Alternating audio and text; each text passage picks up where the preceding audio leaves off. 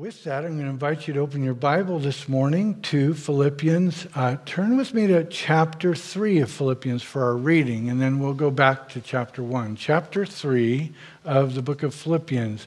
Now, if you need a Bible, simply slip up your hand. There's uh, Dean is here. Would love to put a Bible in your hand. Another one over on that corner, Dean. And so you can follow along with your eyes as well as your ears. Uh, Dave, maybe a degree or one or two in the air conditioning might be good. I'm seeing a couple people fan. So um, we're going to read verse 1, and it has to do with what we're uh, focused on today in our study. Verse 1 of, of chapter 3 of Philippians. So if I could ask you to stand with me for the reading of God's Word.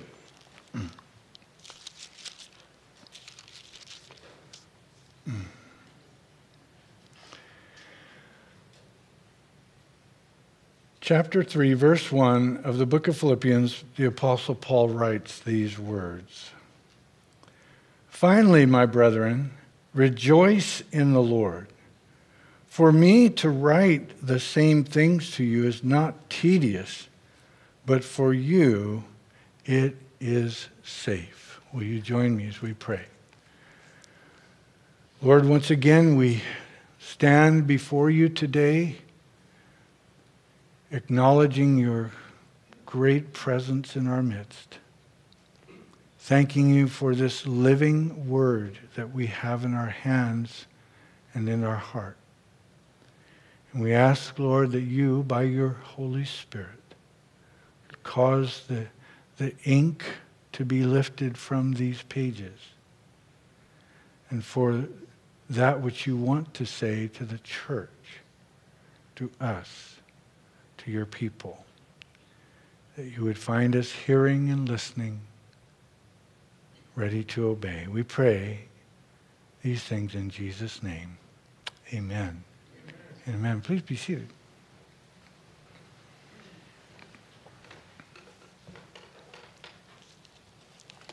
Turn with me back to chapter 1, which is where we will start our verse by verse study. And I've entitled this morning's launch into the book of Philippians and its verses our safety in the biblical same things. As Paul wrote in chapter 3, it's, it's not tedious for him to write these things, but for you, to the Philippians, he was saying it's safe. How many times have you, as a young child, when you were growing up, uh, heard the same instruction from various different people. Perhaps uh, eat vegetables, eat the good food.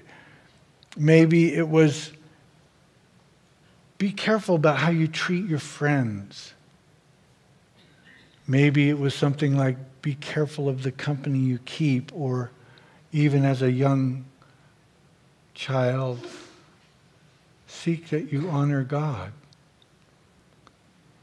in your thoughts in your words in your actions and something as simple as look both ways before you cross the street, okay? You know, how many times?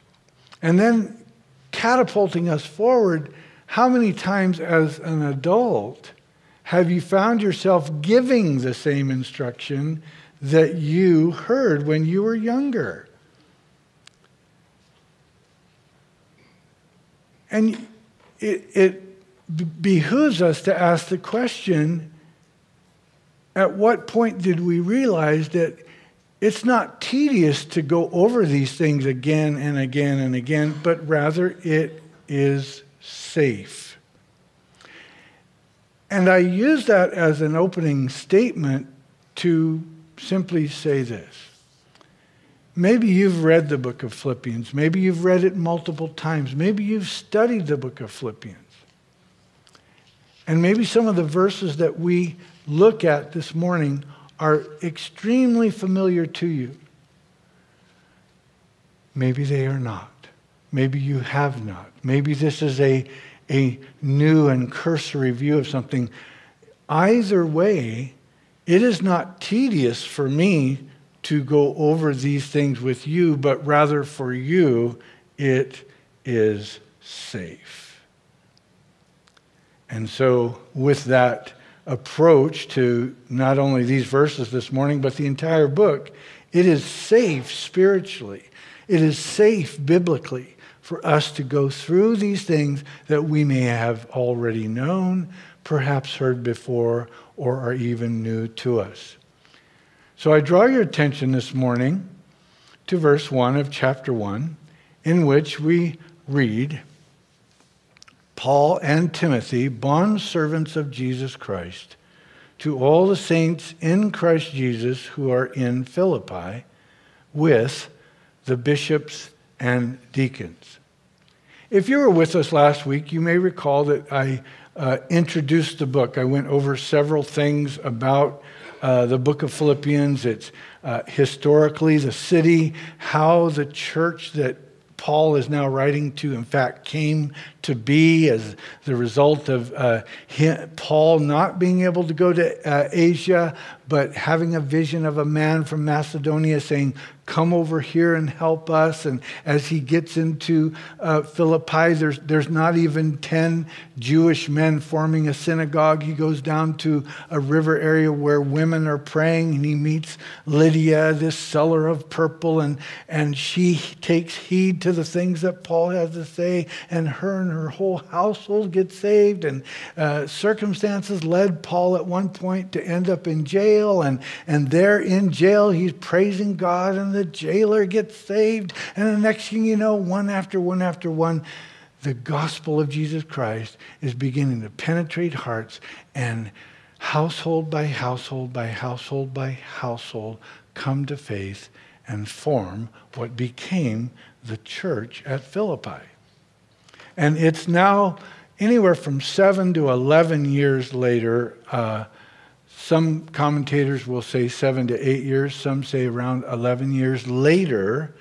And Paul has finished his second missionary trip, he's finished his third, and he was about to begin a f- fourth when uh, he appeals to Caesar, and so to Caesar he must go, and there, under house arrest in Rome, a collection is made by the Philippian Christians for Christians in the city of Jerusalem, and they send that collection to the Apostle Paul by the hand of Epaphroditus, who is one of the uh, Christians in Philippi. And Paul sees to it that that collection gets to Rome. And so Paul want, I mean, to Jerusalem. And so Paul wants to thank the Philippians for uh, who they are and what they've done.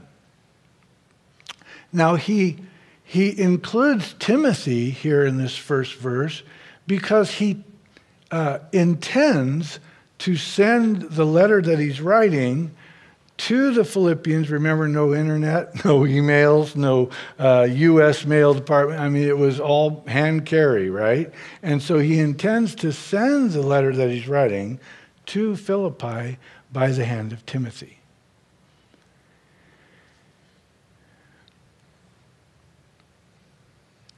Notice the phrase that he says of himself and Timothy. He says that they are bond servants of Jesus Christ.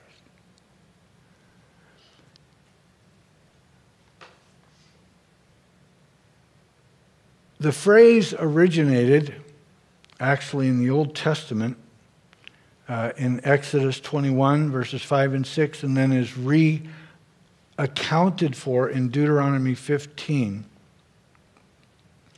And in the Hebrew culture, where this uh, phrase or title, or if someone were to call you a, a secretary or a uh, electrician or a teacher or a farmer, okay? This would be just like that. It would be a, a, a title, a category that you fall in.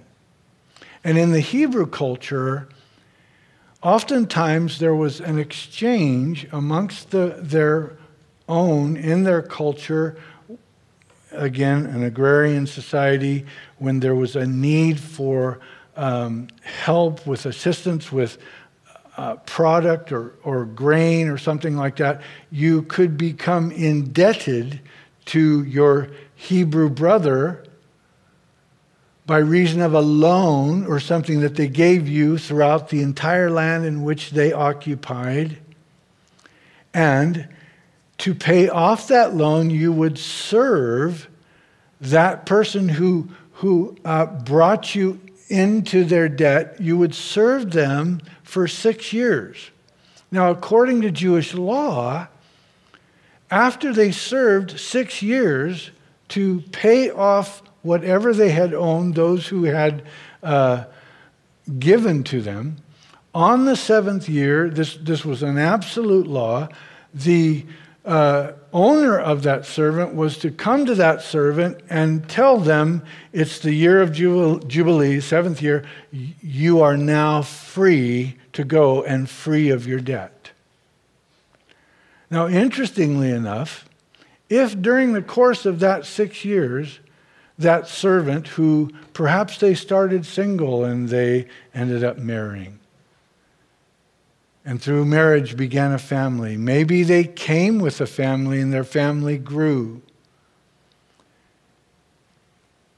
Through the course of that six years, as that master took care of them, gave them a place to live, food to eat, so that they could work and serve, if after the course of six years that servant became so thrilled with the treatment of that master, so uh, delighted by how he and his loved ones had been treated. When the master came and said, You are free now to go, that servant would say, I will not go out. Exodus 21 5 and 6. Um, I will not go out free. No, I am willingly now your slave forever because I love my master. I love how you treat me and care for me. And the master of that servant would then take that servant to the, the doorpost of their home and place that servant against the doorpost and take an awl and boom, drive a hole through their ear in which here's the original pierced ear. And here's a biblical pierced ear. And what it means, it meant that I am a free slave, a willing servant to this master forever.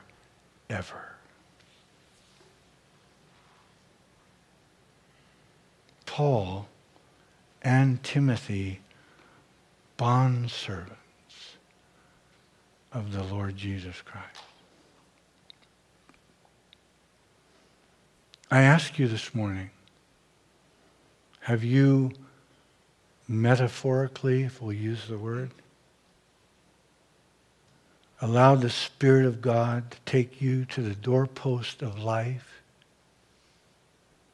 and pierce you because you've chosen to willingly be his slave forever? Be careful. If not, know this that this morning, that's what Christ desires of your life.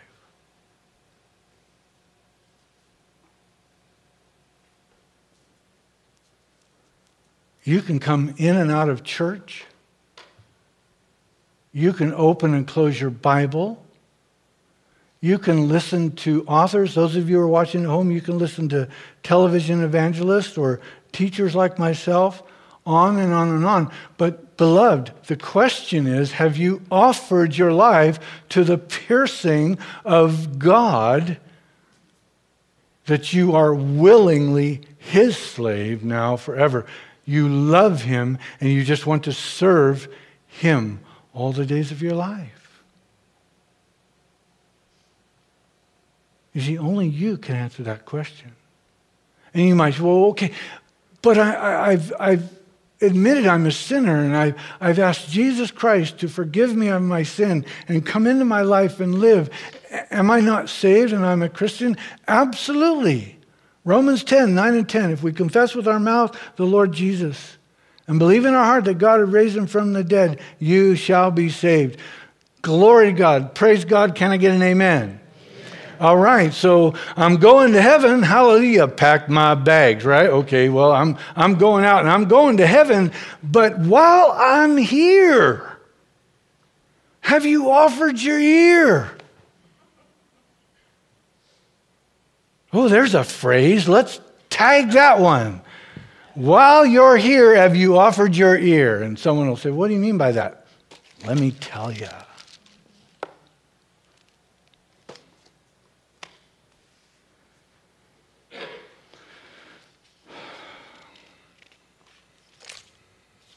And so Paul addresses this letter to, to three groups. Uh, there in verse 1 to all the saints, to the bishops, and to the deacons. Now, all the saints that are there in Philippi, uh, the word saints derived from the Latin hagios, no, um, Greek hagios, which comes from the Latin sanctus means holy. So those that had come to faith in Jesus Christ were called saints because now by the blood of the Savior, the Son of God, God looks down upon their lives covered by his blood and declares them justified, declares them holy. He declares you holy this morning every Christian is a saint. And you might argue that this morning. You might say, well, I know a lot of Christians and they, they're far from being a saint. What's your, what's your definition of saint? Is saint to you something that comes from an old theological position that has been held for many, many years that if, you know, a certain amount of good works was done or if a certain miracle took place or then sainthood. No, the Bible says you and I are saints.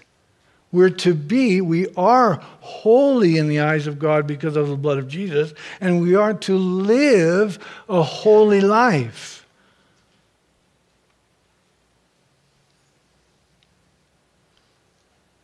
The fact of the matter is, is that we are saints, but we are only holy if in Christ. He writes to the bishops, commonly known as overseers. Uh, it is a, a general position of leadership in the early church, especially before it became an office uh, of leadership denominationally. And then, of course, to deacons as well, who were recognized individuals in the Philippian church that had positions of service. They served. Verse 2, he says, Grace to you and peace from God our Father and the Lord Jesus Christ. I love that Paul, it, it, it's a, a Pauline um, greeting, grace and peace to you. Sometimes he says peace and grace.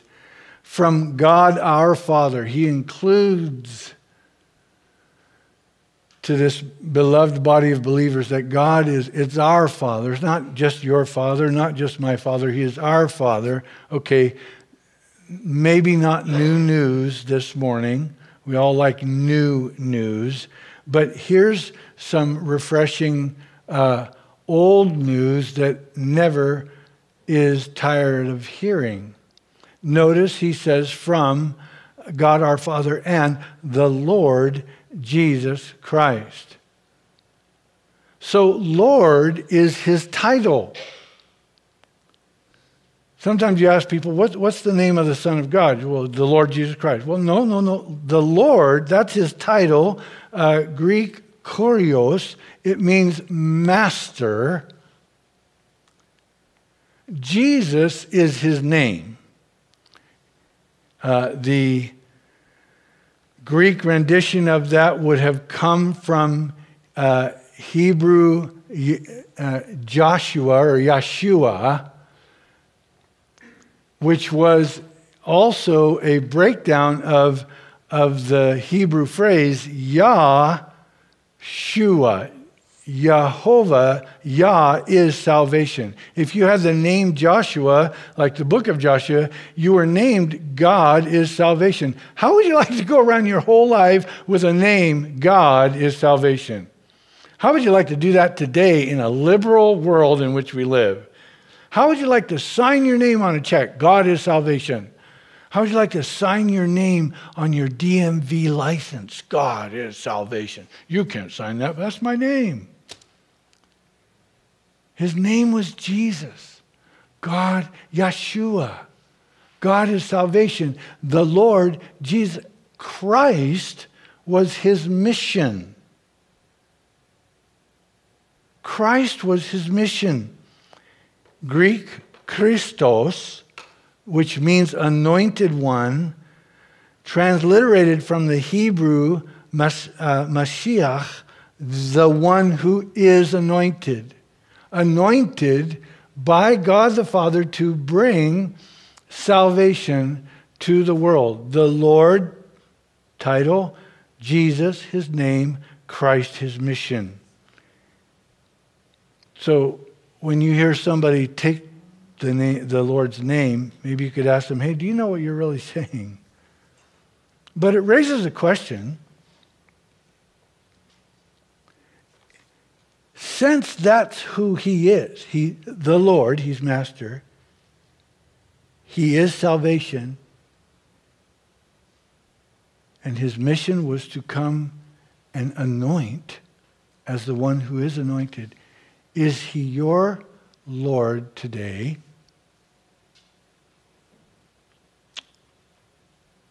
That famous phrase if he's not Lord of all, he is not Lord at all?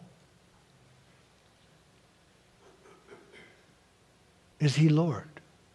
Because if he's Lord, then remember in the Gospels when uh, Peter said to him, Not so, Lord. Can you really tell a master no? If he's Lord, then we can't say no to him. Since he is salvation, does He bring it daily into your lives to save you and I from ourself? Ourself, apart from Him, is, is riddled with fear, doubt, confusion. We are inclined to be self absorbed uh, in our Western culture, it's, it's always about me, and uh, the one with the most toys dies. And then if you go to the general news media, it's gloom and doom, gloom and doom, gloom and doom. Does He every day as salvation enter your heart, your soul, your mind, and save you from that cesspool of self? I hope so. The cesspool of self. There's another phrase. Why? Because he wants to anoint. Anoint. Come and anoint you and I with the Spirit of God, that in the power of the Spirit, we're able to rise above the absorption of being inclined to be concerned about ourselves and not the Lord. One of the things we're doing recently with uh, a small group is a study called Self Confrontation 24 week in depth discipleship. 24 lessons. Uh, some of you have been here in the church for a while. You may be familiar with that study. We have done it in it intermittently along the way. But the, the general approach to the study is that, you know, when we come into faith, when we come to faith in Jesus Christ, we're to love the Lord God with all our what? Heart, soul, mind, and strength, right? And then we're to love who? Our neighbor as ourselves. In other words, there are two uh, glaring realities the moment, the day we come into faith and begin to walk with Jesus that it's about God and about others. well, wait a minute. What about me? What about me? What about me? No, it's about God and others. Well, what about me? What about me? He says, well, you must pick up your cross daily and follow after me. You must deny yourself. And that's that, I don't know.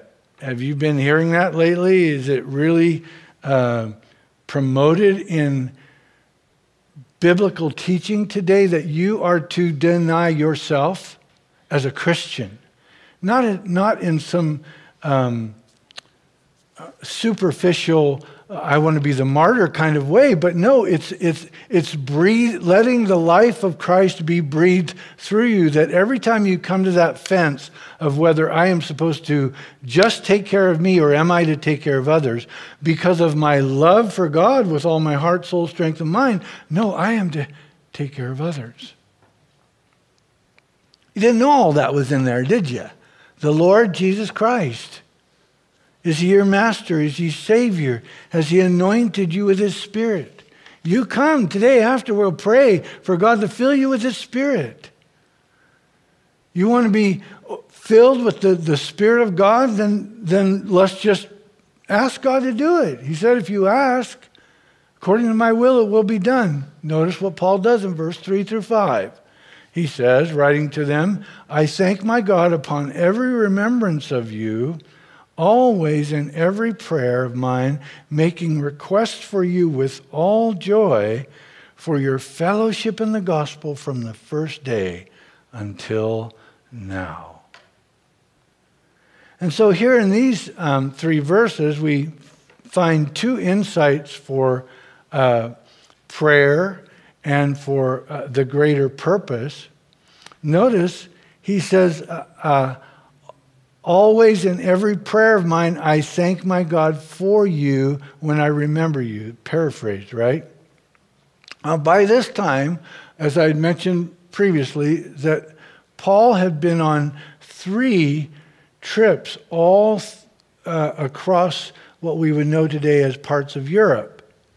And you can imagine how his mind is filled with the places and the people that he's been. Like hopefully we get out of uh, Valley Springs a little here and there.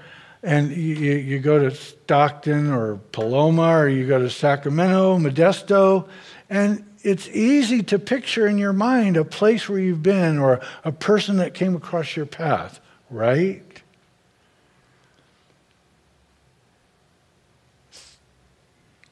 Think about the Apostle Paul who had been through so many places. And he's in that house and the Lord kind of impresses his heart, you know, I just I just want to seek the Lord. I'm going to begin to pray. And so he he starts to pray, Lord.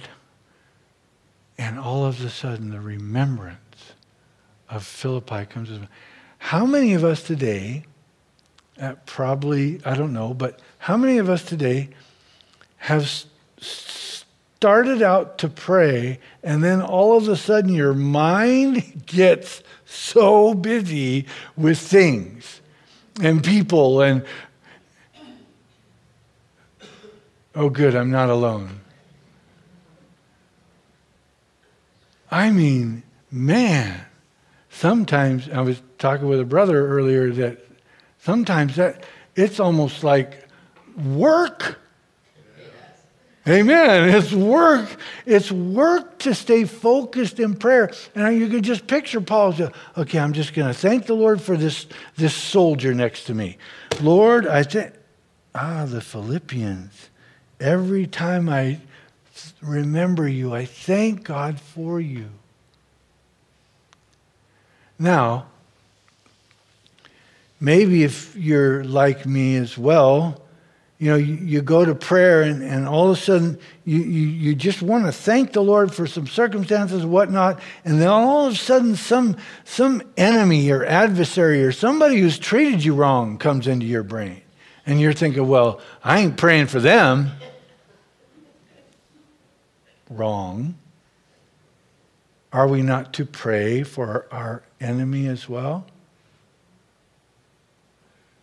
And so here I get this, this insight into prayers that, that Paul's saying, he's saying, hey, it's okay, Christian, this happens when we go to prayer, but just remember to be thankful in prayer for your loved one, for your friend, for your coworker, for that person that God brings across your path. Go ahead and thank the Lord for them and then move on. Oh, yeah, and for your enemy, for your adversary. You know, it's hard.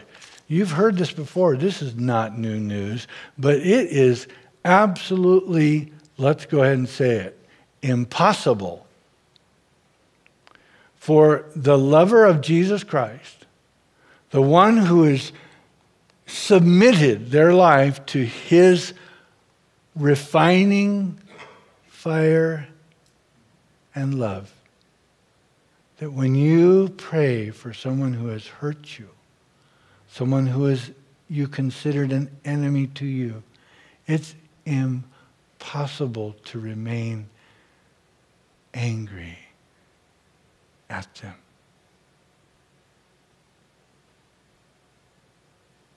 Maybe right now God's bringing someone to your mind. And you know it's like, oh, I needed to hear this this morning. I needed to remember. That's what Paul's saying.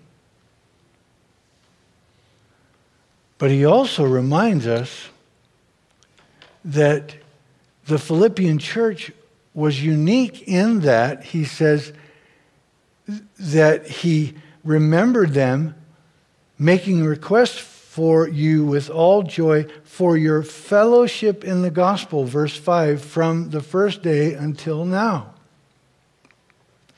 They had a fellowship in this gospel. Now, we've talked about the word fellowship here often restate it again. It was a Koine Greek term that actually was developed uh, to define what Christians have fellowship. Because you, you cannot have fellowship in its original sense of the word uh, in Christ any other way. Now, that term has become you know, used in a, a, whole bunch of varieties, but go back to its origin. It was, it was created to define something that Christians experience a likeness of mind, a likeness of spirit. When we get together, there's, we have fellowship. And what Paul enjoyed about the Philippian Christians is that they had fellowship in the gospel. They got involved in the furthering of the gospel, evidenced, of course, by the gift that they sent, but evidenced also because of their lives. And so, why am I sharing all this with you? I ask you this morning another question Do you have, are you participating in the fellowship of the gospel? There's such a joy in that. When you and I choose to partner with the work of the gospel moving forward. They contributed monetarily, they contributed prayerfully, they contributed in just the people that they are. Um, my heart was struck back in 1990 when Sherry and I, on our first uh, uh, anniversary, had an opportunity to take our first missions trip. We went with a, a, a group called Vets with a Mission, and it meant military personnel who were veterans that go with a mission. And specifically, Vets with a Mission to Vietnam had in its core belief system is that they wanted to go and create a reconciliation between all of the uh, hardships and atrocities that had happened to the Vietnamese people and country to Americans and the American country. And so they went specifically to try and, and heal that bond, heal that, that bruise. And Sherry and I got a chance to go, and we were going with this team of people, and we, we had a tremendous time. We did some labor out in a, a, a swamp area building a, uh, some foundations for a clinic. Probably one of the most exciting. We, we were there introduced to something called the Tin Lanh Church. You ever heard of that? The Tin Lanh Church in Vietnam was the accepted or the recognized church. And so the Tin Lanh Church had permission by the government to preach certain things, but it could not teach and preach all things. The government controlling the church of what the church teaches and does not teach. Won't say anymore. We had the opportunity to meet the underground church in Vietnam. The underground church were saints that were recognized that there should be no hold biblically on, on what the Word of God has placed in our lives. And one night, you know, we'd brought Bibles over and stuff, and one night we were to, uh, it was the night we were going to go meet the underground church. And so our uh, leader came to each of us in our hotel room and said, They know something's up communists were still watching us. They know something's up, so you have to be careful. But we, are going to have to stop all activity after this. Now, tonight, go down to the corner and uh, stand there with your, your satchel, and someone will pull up and tell you to get on a motorbike. And so you walk down and you stand on the street corner. Have you ever seen an Asian? Uh, we're in Saigon. Have you ever seen an Asian traffic jam? oh my goodness, it, it's like this. It, it's all, it's ants. And they just kind of go in and out. And so we're standing, it's nighttime, we're on the street corner and we're looking. And this uh, little motorbike pulls up like this. And he looks at us and he goes, We're like, us, yeah. Yeah. And we get on the back of these bikes and we're holding our satchel and we're going, yeah, in and through traffic, you know, and it's like it's like something straight out of I won't even say a movie, but you know, it's out of a movie. And we got to this home. We were the we were the honored guest. We, us, American Western Christians that had come with this team. And we go up into this home, and there's like 12, 15, 18 Vietnamese Christians on their faces praying for our safety to get there. Saints, get involved in the fellowship of the gospel. Find a genuine, trustworthy, environment in which you can participate. Uh, most and many of us do here in some of our choices for missionary giving here. We, of course, support uh, the Ada Children's Home in the Philippines, the National School Project, uh, Wycliffe Bible Translators, um, Assist International, many more. And in that way, you are partnering, you are fellowshipping with the gospel. But, but hands on is just such a delight. Many of you know that. We're going to have to close this morning with this last verse, verse 6 and 7.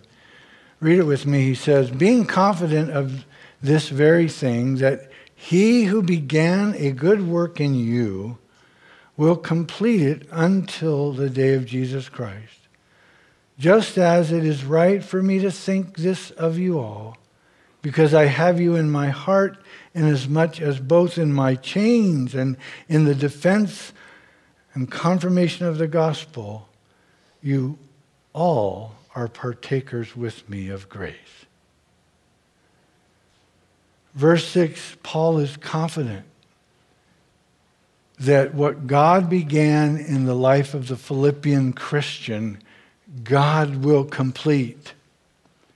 And his confidence is not rooted in the gift that they give.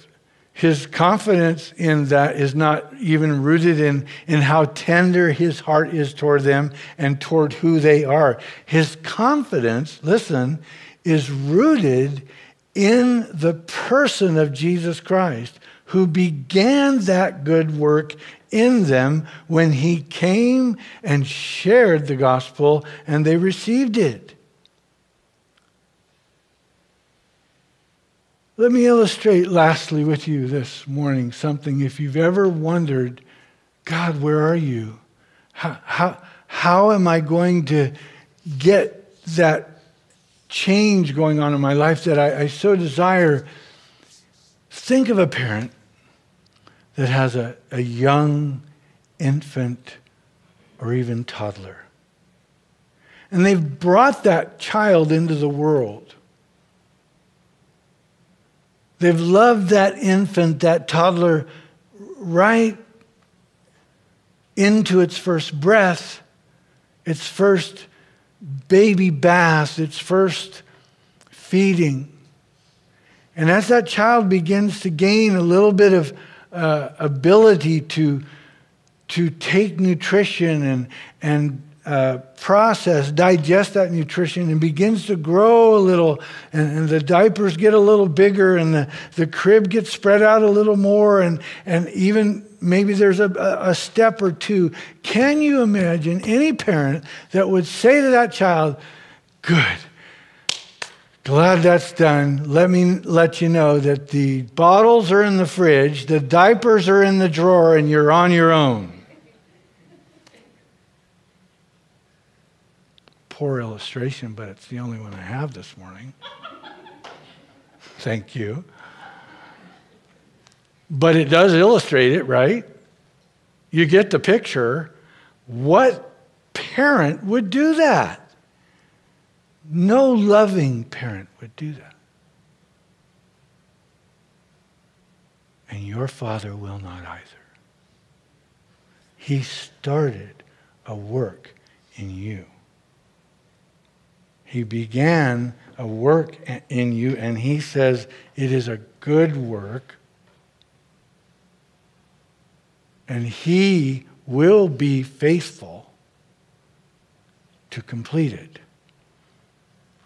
Even if it takes until the day Jesus Christ calls you home and you leave this planet, or the day that Jesus Christ comes back and takes us all home in a glorious rapture. So walk today and this week. Shed the doubt. Set aside the, the lack of confidence in your God. Know that He is right now engaged in the process of completing the work He's begun in you. You only have one thing to do about it, you and I both. Stop resisting. The pain is in the resistance. Let go and let Him have His way. Do you lack peace? What are you doing to resist God bringing peace into your life? Do you lack assurance? What is it that hinders your wisdom, direction?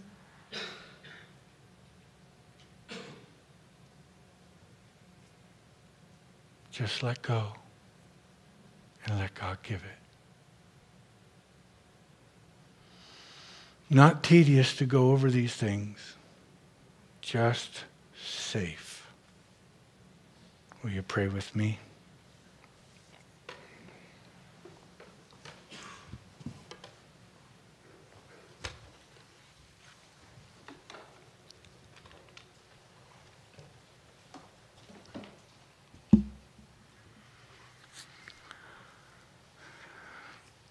Lord, it is at moments like this that we can see ourselves uh, in those precious Christians in Philippi.